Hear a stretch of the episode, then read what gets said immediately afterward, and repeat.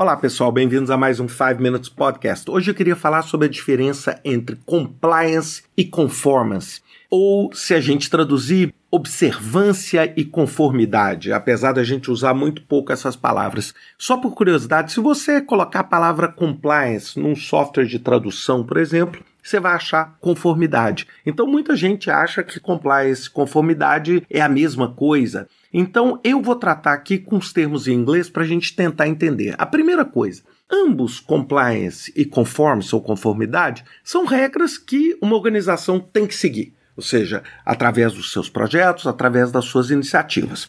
O que diferencia o compliance do conformance é o propósito e a razão na qual você executa aquela regra. Por exemplo, Muitas vezes você decide seguir aquela regra porque é um bom negócio para você, ou seja, você cria ali uma obrigação voluntária, como por exemplo, ter a certificação ISO ou buscar uma certificação adicional num determinado produto que pode aumentar o seu market share. Isso é conformidade. É tudo aquilo que a empresa decide fazer ou se compromete a fazer porque é bom para essa empresa.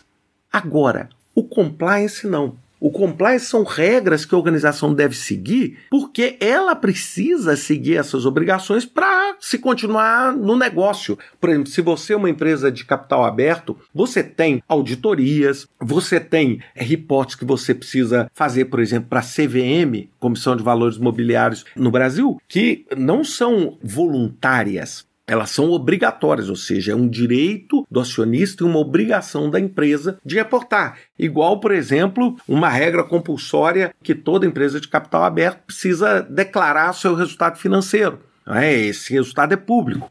Isso é compliance, ou seja, compliance diz respeito a agir de acordo com as leis. E conformance é o que? É uma decisão tomada pela empresa, vamos dizer, é autoimposta, self-imposed pela empresa para poder fazer isso. Bem, agora o que é importante? Muitas vezes, algumas coisas que começam como uma conformidade se tornam uma obrigação. Se a gente voltar um pouco no tempo e a gente ver aspectos com ambientais, se a gente voltar um tempo razoável atrás, vocês vão ver que os requerimentos ambientais eles eram mínimos. E muitas empresas decidiram implementar procedimentos ambientais, por quê? Porque era uma percepção de valor para aquela empresa, uma perspectiva do acionista ou uma pressão do próprio cliente consumidor. E hoje o que, que aconteceu com esses aspectos? Muito desses aspectos que eram antes conformidade se tornaram o que? Compliance. É o que hoje existe a discussão enorme sobre ESG, é? Environmental, Social and Governance, ou seja, as ações que você toma em ESG. Até então, a maior parte das decisões que as empresas tomam relacionadas a ESG são decisões de conformidade, ou seja, são decisões que a empresa tomou por ela mesma de, por exemplo, fazer um trabalho dentro daquele projeto, respeitando ou potencializando aspectos sociais, uma estrutura de governança diferente. Agora, o que tem acontecido? O que tem acontecido é que hoje existe uma pressão muito grande e muitos aspectos de ESG estão se tornando compliance, ou seja, a organização não é mais voluntária ou não a fazer. É uma obrigação daquela organização fazer. E por que, que a gente precisa entender isso?